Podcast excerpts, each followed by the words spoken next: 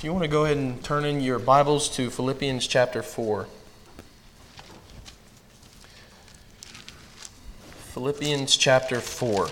We're going to be starting our study in Philippians chapter 4 in just one moment. Philippians chapter 4.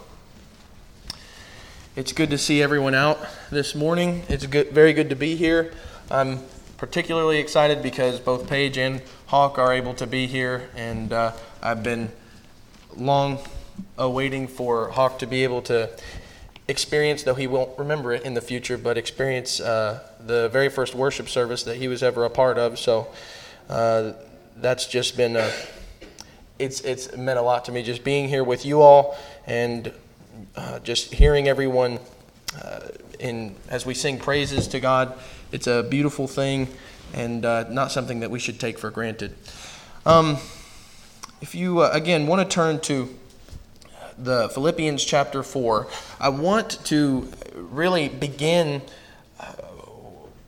just with one thought of many thoughts that I've been having recently, and that's specifically on just the notion of deep thought, really deep consideration for the things that we are doing. Why are we doing these things? What's the purpose? Why do we make the decisions that we do? Why do we do the actions that we do? And the reason for that is because I really truly believe that we just live in a culture that does not want anything to do with really just thinking deeply about anything. I was talking, me and Brother Danny were in a study not too long ago, and one of the things that he mentioned that I just thought was just right on the money is that you ask a question just about, speaking of eternity. So you ask someone, where do you think that you would spend eternity at this moment in your life if you were to meet God right now? And a lot of the time what happens is people don't even want to answer. Or maybe they give just a tiny, like 2 words for an answer, and then they move on immediately to something else. Well, I don't know about that, but hey, did you see the game last week? People don't really want to think deeply about much, especially about things that matter. Now that is we all understand that. The thing about it is, though, I think that even a lot of Christians tend to do this. We tend to, for whatever reason, whether it come to modesty or it come to something like shame, something that the world has a completely different definition than God does. There are certain things that I think we can easily overlook that I want to make sure we don't overlook. And so, again, this is really just the first thought of many that I've been having lately about things that I think we can put more consideration on, meditate further on. In Philippians chapter 4, in verse 8, Paul says, this is right after he talks about not being anxious and giving everything to God, that the peace of God, which surpasses all comprehension, will guard your hearts and your minds in Christ Jesus. Then he says in verse 8, finally, brethren, whatever is true, whatever is honorable, whatever is right, whatever is pure, whatever is lovely, whatever is of good repute, if there is any excellence, and if anything worthy of praise, dwell on these things. First of all, the main thing I want to focus on this morning is that notion of dwelling on those things. Not just taking a moment, oh, that's interesting, and moving on, and not letting it go anywhere deeper than the surface. But I just think about what he says to dwell on. That's a bit of a lengthy list. And even there, I'm not sure that it's necessarily exhaustive. What do you think the purpose is here that Paul is trying to get across to these Christians at Philippi, the church at Philippi? I think one of the things that he's trying to get across is you need to dwell on, you need to meditate on, you need to consistently think about anything that brings you closer to God. You need to be focusing on that which deepens your relationship with God. And again, not just coming to the Bible, doing our daily Bible reading, maybe just reading 1 chapter a day and then, not thinking about it all afterwards. One of the main exercises that we need to implement with our Bible reading is thinking afterwards about what we've read. I know we hate the term because this is what we always heard at school, but, reading comprehension. Absolutely hated that in school. The thing is, you can hate it with all other books. This is a book that's too important to not comprehend. And the thing about it is, God has made it so clear, it's not that hard to comprehend. He's made it clear enough so that even the younger minds can understand, that even old, stubborn minds can understand. And so I want to just think about this for a few moments this morning. Just considering things that are holy, considering things that should bring us closer to God. And I would just say, this is something that Paul is, with the full force of an apostle, telling these Christians that they must do. I think sometimes we look at maybe a verse like this and we think, maybe, well, that's just a lesser commandment that we can maybe just overlook. It's not as important as some of these other ones. Well, certainly you have throughout the New Testament, Old Testament as well, talked about the two greatest commandments. But under all of those, all of these other commandments fall under.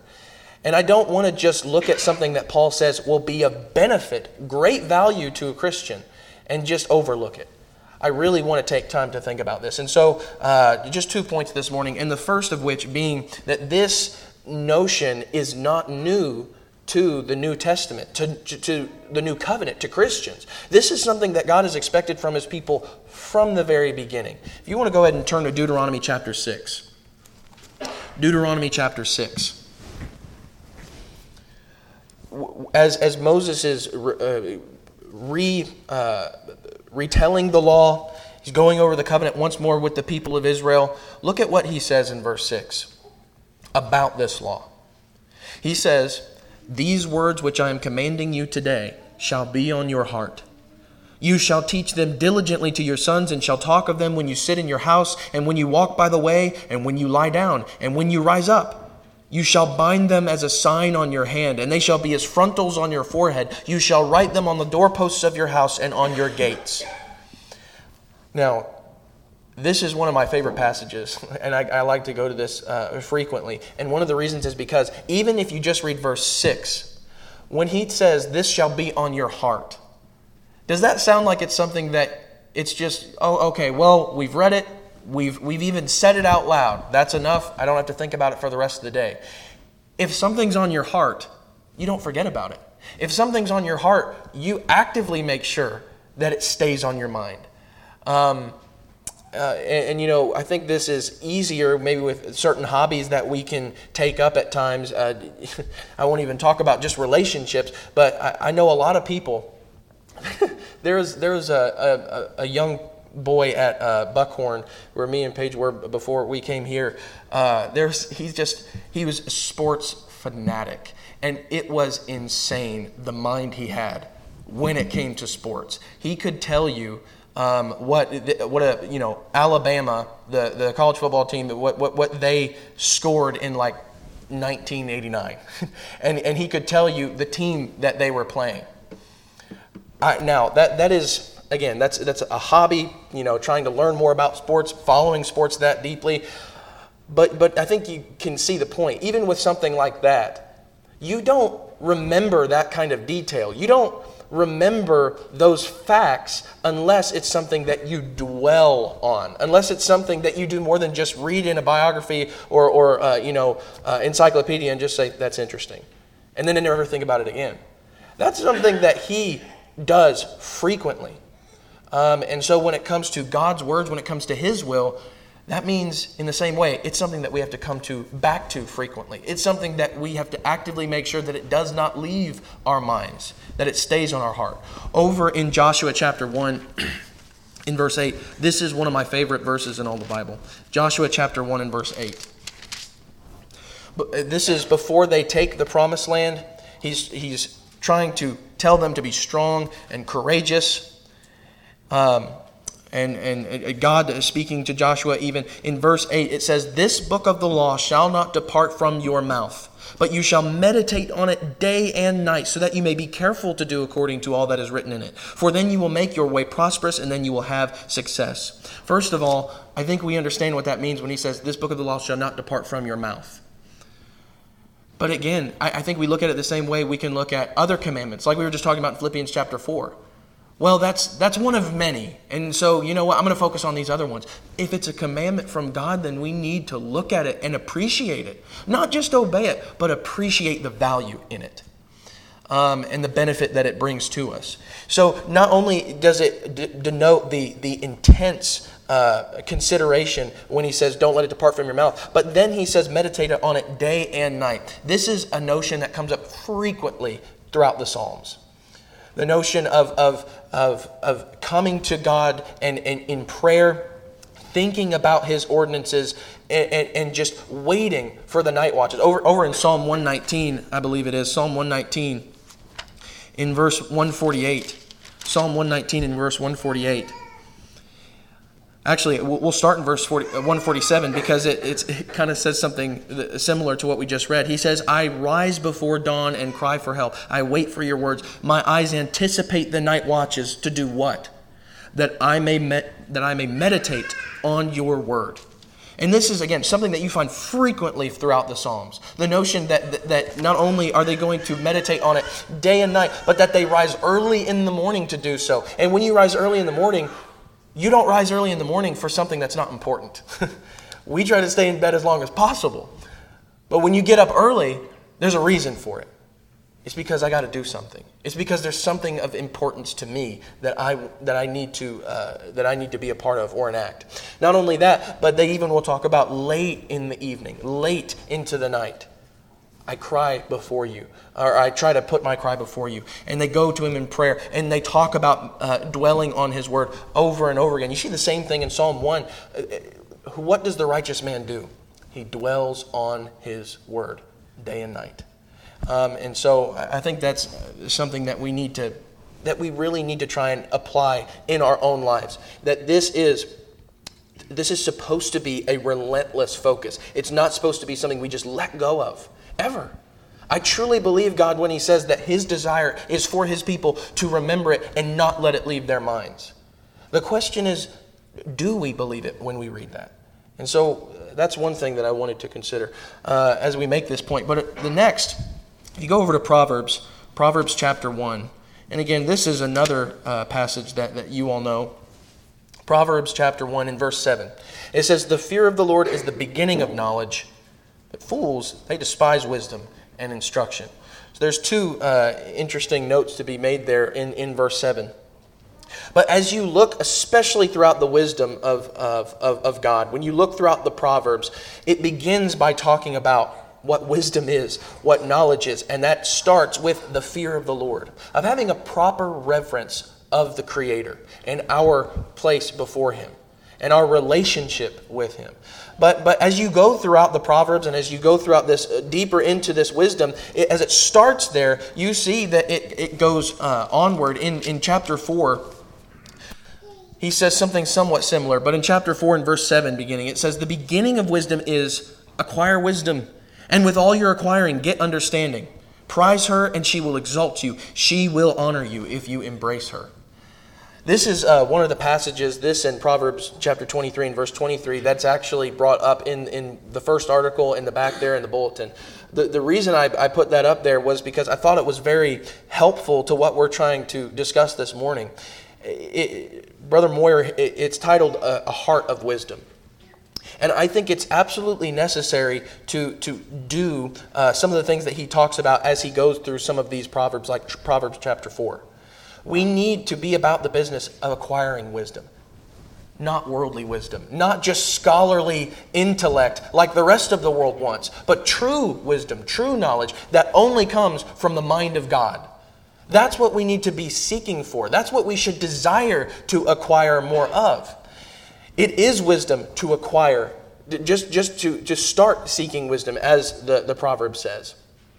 But it can't just be, again, as we've said over and over again, it can't just be that we go to it once to make a point, maybe just because we're trying to make a point in a study or just make a point with a specific person that we're trying to talk to or convince, and then we never go to it again. It's good to make those points, but we need to first make it in our own hearts, in our own lives, before we ever try to impress it on others. And so acquire wisdom is what God's wisdom, the knowledge of God makes clear to us that this should be an endeavor that we never stop trying to do, trying to get that knowledge that brings us closer to Him. And again, that knowledge that only comes from the mind of God. Over in Proverbs chapter 9, in verse 10, it says, "The fear of the Lord is the beginning of wisdom," something we've read over and over, "and the knowledge of the Holy One is understanding." That word, understanding. You don't understand something without taking time to understand it. You don't come to an understanding of taxes unless you have taken the time to read through the many tax codes that are directly correlated with your circumstance. Even with taxes, though, it tends to not make any sense because again, that's carnal, that's worldly wisdom. But it's not so with God's. With God's wisdom, it never contradicts. With God's wisdom, it only ever benefits. But you don't ever come to a true understanding until you take that level of effort and time to actually impress these words, impress this will into our minds and our hearts. I love what the psalmist says in Psalm 119 in verse 11. Your word I have hidden in my heart that I might not sin against you. You know what that means? I think at least to one degree what it means is if you don't impress that word in your heart, if it's not in your heart, you're not going to be able to deal with the temptations that the devil tries to throw at you. If you don't try to appreciate his will, there's no chance that you can overcome the burden that the devil throws at you. It can only come through what God grants us, the revelation that God has given to us. Proverbs 23 and verse 23, again, you see that in the article that Brother Moyer writes, but it just talks about you need to buy wisdom. Actually spend the money. If it costs you something, it's a good cost. That it's wonderful if you can just buy wisdom and keep it, but never sell it. Don't let it go away.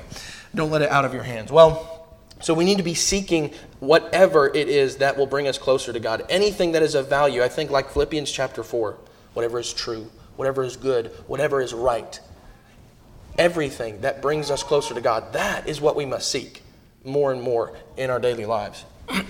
But not only that, I think his consideration should overcome our own, but also it should be our sole navigator. Again, in Psalm 119, just a couple of verses here. Psalm 119. I love this psalm because it talks so much about the beauty of God's word, the help that is God's word and for His servants. But in Psalm 119, in verse 105, Psalm 119, in verse 105.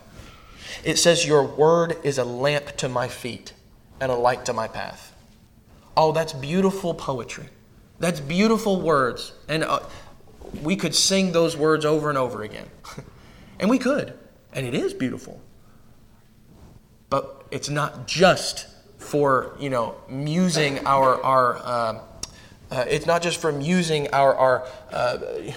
fix for poetry every now and then or now and again.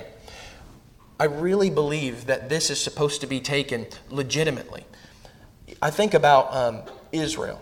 When they were led out of Egypt, when God provided this exodus out of Egypt from their bondage and chains, how did He guide them? He guided them with the cloud and with the pillar of fire by night. And I just think, especially back then, there was no technology like we have today that it was so easily accessible to get a light. You can just reach into your pocket. Your phone provides light. They didn't have that capability. Now, certainly they could, light a torch. But even then, it was still limited. But you have God being the literal light. He is providing the way. He's providing the sight to walk forward. That's the kind of example that I want to think about when we read a verse like Psalm 119 in verse 105. Your word is a lamp to my feet, a light to my path. It truly is a guide. And that is the only guide that I am willing to take. That's the only guide that God wants us to take. He wants us to consider His will and consider His word as that sole navigator in our lives. In verse 24 of Psalm 119, it says, "Your testimonies also are my delight. They are my counselors," the New American Standard puts it. I love that notion. That when I seek for wisdom, when I seek for guidance, I think we all have people, very specific people that we go to for very specific reasons when something comes up and we are just trying to figure out what we need to do. How beautiful it is, how beautiful it could be if the very first counselor we went to was God. Not to say that we can't go to people that we trust and that we know are wise specifically because they have been informed by the Scriptures. But what a beautiful thing it is when we come to the point in our relationship with God, when we go to Him first and foremost. And even after we get all the insight from others, we come back here to make sure that it all aligns with His will. This is my counselor. This is my guide. And this is the only one that I can really afford. Because there's all kinds of people just within our world today that will say, "Oh, trust me, I have a path for you. Trust me, I think you can get out of the consequences here." But God says, "I am the way." Jesus says, "I am the path. I am the truth. I am the life." No one else. No one else can provide that. And so we need, I go through all this just to say, we need to look at the Word of God revealed to us in the way that He presents it to us. We can't just look at it and say, "Oh, aren't these beautiful platitudes?" There's so much more than just empty truisms. They are our very way of getting through life. And so all this just to say, I think that all of this is expected. All these are requirements, even for God's children today. We already read Philippians chapter 4 and verse 8, but over in Colossians, Colossians chapter 3, beginning in verse 16. Colossians 3 in verse 16. Paul says, "Let the word of Christ richly dwell within you." And we already talked about what that means to dwell. "Let the word of Christ richly dwell within you, with all wisdom, teaching and admonishing one another with psalms and hymns and spiritual songs, singing with thankfulness in your hearts to God." In verse 17, "Whatever you do in word or deed, do all in the name of the Lord Jesus, giving thanks through Him to God the Father." We bring this verse up all the time, and it's for good reason. Because we're supposed to truly believe it. I don't want to ever come away with the notion, when we have been informed by the revelation that God has given to us, I don't ever want to come away with the notion that I can make any decision outside of His instruction, that I can come to a conclusion on anything outside of His will. And really that's what brings us to the next point. I think a godly mindset begins with that notion that we just read in Colossians chapter 3 and verse 17. Our decisions should never be made without biblical reasoning. Now, there are many people who would hear something like that and say, "Oh, well, that's just ridiculous. You really think that we're supposed to have a biblical reason for everything that we do?" Well, let's rephrase the question for just a second. Are you suggesting that we can do even one thing without the will of God affirming it? Are you suggesting that we could do anything outside, that falls outside of God's instruction and counsel? I'm not willing to do that. I'm not willing to go against what godly wisdom says. Now, there may be all kinds of people, a whole world of people telling us the opposite, telling us differently, but that doesn't change the fact of what God has said. And so I think this is really where the application comes into play. I think sometimes Christians can think about something like that, think about a verse like that, and I don't think people tend to just go full sail against that, but I do think that people sometimes essentially just, to a degree, think ignorance is bliss. Well, this doesn't seem like it would be that big of a deal. It doesn't seem like it would cause that much ruckus, so let's just go ahead and do it. I don't even think that we want to be going down that route. Look at what it says in Ephesians chapter 4. Ephesians chapter 4, beginning in verse 17. Ephesians 4, beginning in verse 17. It says, "So this I say," Paul speaking, "I affirm together with the Lord, that you walk no longer just as the Gentiles also walk, in the futility of their mind, being darkened in their understanding, excluded from the life of God because of the ignorance that is in them, because of the hardness of their heart. And they, having become callous, have given themselves over to sensuality for the practice of every kind of impurity and with greediness. But you did not learn Christ in this way. And so, what I wanted to come here, because what you find is outside of God, what that is ignorance. Unless you have the revelation of God giving you that guidance, what you're acting on is your own wisdom. And as we already saw in the period of the judges, that's not good enough. They did what was right in their own sight. They did what was right in their own eyes. And guess where that ended? They fully performed the deeds that Sodom and Gomorrah were destroyed for. That's what happens when you abandon God as your counsel and abandon God as your guidance. It leads you to that kind of depravity. And so we can't be willing to act on that kind of ignorance. And what I mean by that, again, is acting at all outside of God's instruction and His revealed will. And He even mentions it more than this, that they are darkened in their understanding because they don't have that, they don't heed the instruction of God because of the ignorance that is in them, because of the hardness of their heart. I think at times the reason that we stay in that kind of mindset of, well, it doesn't seem like that big of a deal, so who cares? Ignorance is bliss. I think the reason sometimes we stay there is because of some stubbornness. Because a lot of it's just like when we try to talk to people about Jesus, as we're trying to evangelize to them, a lot of times people want to divert the conversation. So you bring something up like modesty. And someone says, well, yeah, the Bible talks about modesty, but you know what? It also talks about making sure that we don't lust after people in our own heart. And it's like, yeah, it does. But right now, the needed conversation is you need to cover up. But a lot of times people don't want to have that conversation. And you know what? We just have a difference of opinion. And you know what? Maybe there will be different judgment calls. But when we're talking about the lines that God has drawn, we need to stick to those lines. And we don't get to just say, oh, you know what? I know it probably says something about that, but I just don't have the time to look at that. Well, you better make the time. Because we're talking about words of eternal life here. And it's not worth it to just say, oh, we're just going to forget all that. There's a book that I really like, and many of you probably really like as well. It's called The Screwtape Letters. C.S. Lewis wrote this book, and he was... The premise of the book is you have demons. There's a demon named Screwtape, and he's writing to his nephew, Wormwood. And basically what they're writing about is how to deceive and trick and tempt this specific man that Wormwood has been tasked with trying to bring over from the light, from God's side essentially, and into their own captive army, into basically dragging him into hell. And there's an excerpt from this book that I just wanted to share with you that I thought was just right on the nose. As he's talking about how you can just wean away from these bigger sins, when someone gets habitually in the rhythm of a certain sin, what they're doing is getting a habit of acting outside of God's law, acting outside of God's instruction and His counsel. And he said, you don't have to continue to do that. And this is where he picks up.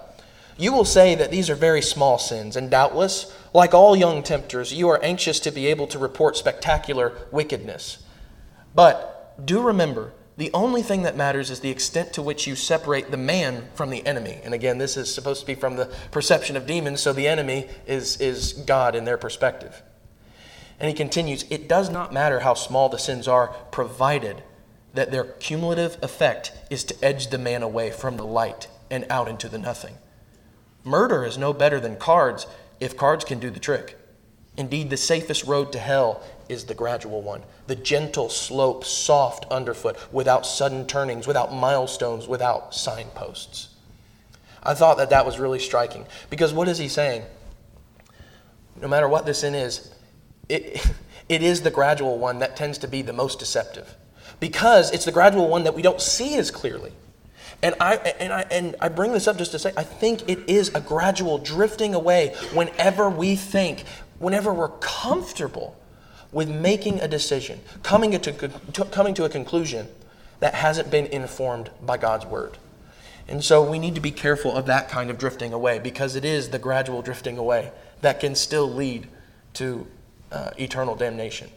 Well, over in Romans chapter 12. What this calls for then is not just thinking like the world thinks, but thinking the way God does. In verse 2 of Romans chapter 12, he says, "And do not be conformed to this world, but be transformed by the renewing of your mind, so that you may prove what the will of God is, that which is good and acceptable and perfect." So first of all, obviously, we're not to be conformed to the world. But when he says that you need to have be transformed in the renewal of your mind, I don't think he's just saying, well, you know, you just need to adjust a few things and you know, maybe a couple things can be brought into this kingdom. It's just like with repentance. You don't get to bring the old habits, the old actions, the old thoughts, the old heart into this kingdom. You got to be willing to let all those things go. And so in the same way, when it comes to how we should think through the lens of God, we don't get to bring the wisdom of the world into this, because then we're still thinking like the world. God thinks completely differently. The world hates the wisdom of God. They look at the wisdom of God as foolishness. And so we need to be careful of that kind of thinking. Our thinking, our consideration must be transformed. And in fact, that word transformed, it's actually used in Matthew chapter 17. It's translated as transfigured. It's the same Greek word. And the reason I wanted to bring that up is because when Jesus is transfigured, there is a complete physical change. He does not look the same physically. And the reason I think that's important to note is because the same word is used when it comes to our thinking. And so what that means is, essentially, it's not just a different kind of thinking from the world, but completely separating from the world and the way that they think. So you delete everything you think you know about how to deal with this situation. Delete it all and come fresh to what God has to say about the situation. And I think that's just as important as well. But finally, as we've been saying throughout the lesson, I think all of our conclusions that we come to, that are forced. I think all the decisions that we make, all the opinions that we form need to ultimately be formed through the lens of Christ. One last passage in Galatians chapter 2, in verse 20. Paul says, "I have been crucified with Christ, and it is no longer I who live, but Christ lives in me. And the life which I now live in the flesh, I live by faith in the Son of God, who loved me and gave himself up for me." I would just ask, when it comes to modesty, who makes the decisions? Is it Luke, or is it Christ who lives in me? Because Luke was supposed to be crucified long ago. When someone asks about even something like eating, which is apparently something that was a cause of divisiveness in the New Testament, in the first century, who's going to make the ultimate decision? Is it Luke Capps? Is it you who's going to say, I get to do what I want to do because that's my liberty, and they're just gonna have to deal with it? Or are we letting Jesus answer that question for us? I'm willing to let that go for the good of the brother, for the good of the sister. And it's not just things like that. Anything. Who is making the decision? Is it Christ in me, or is it really the old man that should have been put to death a long, long, long time ago? And I think we really need to ask ourselves that honestly. It's so easy to just act like, you know what? I don't really have to think about this. We talk about it every now and then in Bible class. I think that does enough. No real application needs to be made in my life. Well, just to be honest, that's what a lot of people who believe in Jesus Christ, even in the first century, thought they could do. They thought that they could just ignore certain things, but then you see Jesus rebuking people like the Pharisees, and he says, you need to reevaluate. You need to leave behind some of the tendencies and the actions and the mindset that you have right now, because if you continue to do this, even those, as he says in Matthew chapter 7, even people who would perform miracles, they deceive themselves because they don't know the Lord. And so, we just need to ask ourselves, are we going down that same path? So Christian, if you are a Christian, maybe we've been going through the lesson this morning and you think, I feel like I am one of the immature Christians, one of the people that aren't seeking for that which is wise, but only seeking for, as we mentioned in the bulletin this morning, only seeking for, okay, but is it wrong though? Is it a sin? Is it or isn't it not? The problem with that is, what we're trying to do is get as close to the edge as possible. Whereas those who ask, not only Okay, is it a sin, but is it wise? That's Christian maturity. That is what we're striving for. Do we have that kind of maturity, or are we immature? It may be, like we said in Ephesians chapter 4, that we just need to get rid of a hard heart. And what that takes is you need to bring that hard heart to the Word of God. That's the only thing that can break it. Nothing else but the very words of eternal life. And so are you willing to maybe start a study with someone? Are you willing to go to someone that could potentially help you in that? I know that there are brothers and sisters here that would love to help you in that. If you're not a Christian, maybe you feel like you would love to be a part of that spiritually mature. Let me just tell you, you can't ever get there unless you start the process by becoming a Christian. Have you joined in a relationship with God? Have you repented of everything that Jesus has told you need to let go of? Have you confessed that He's the Son of the living God? Are you willing to leave behind everything and take on all of the responsibilities that He says that is for you, the burden that He gives to you? Are you willing to be baptized into His death to rise in newness of His life? You can have that this morning. You can start that process to spiritual, to Christian maturity, the way Jesus wants us to look. No matter who you are, if you are subject to the invitation of Christ, please let your need be made known as we stand and as we sing.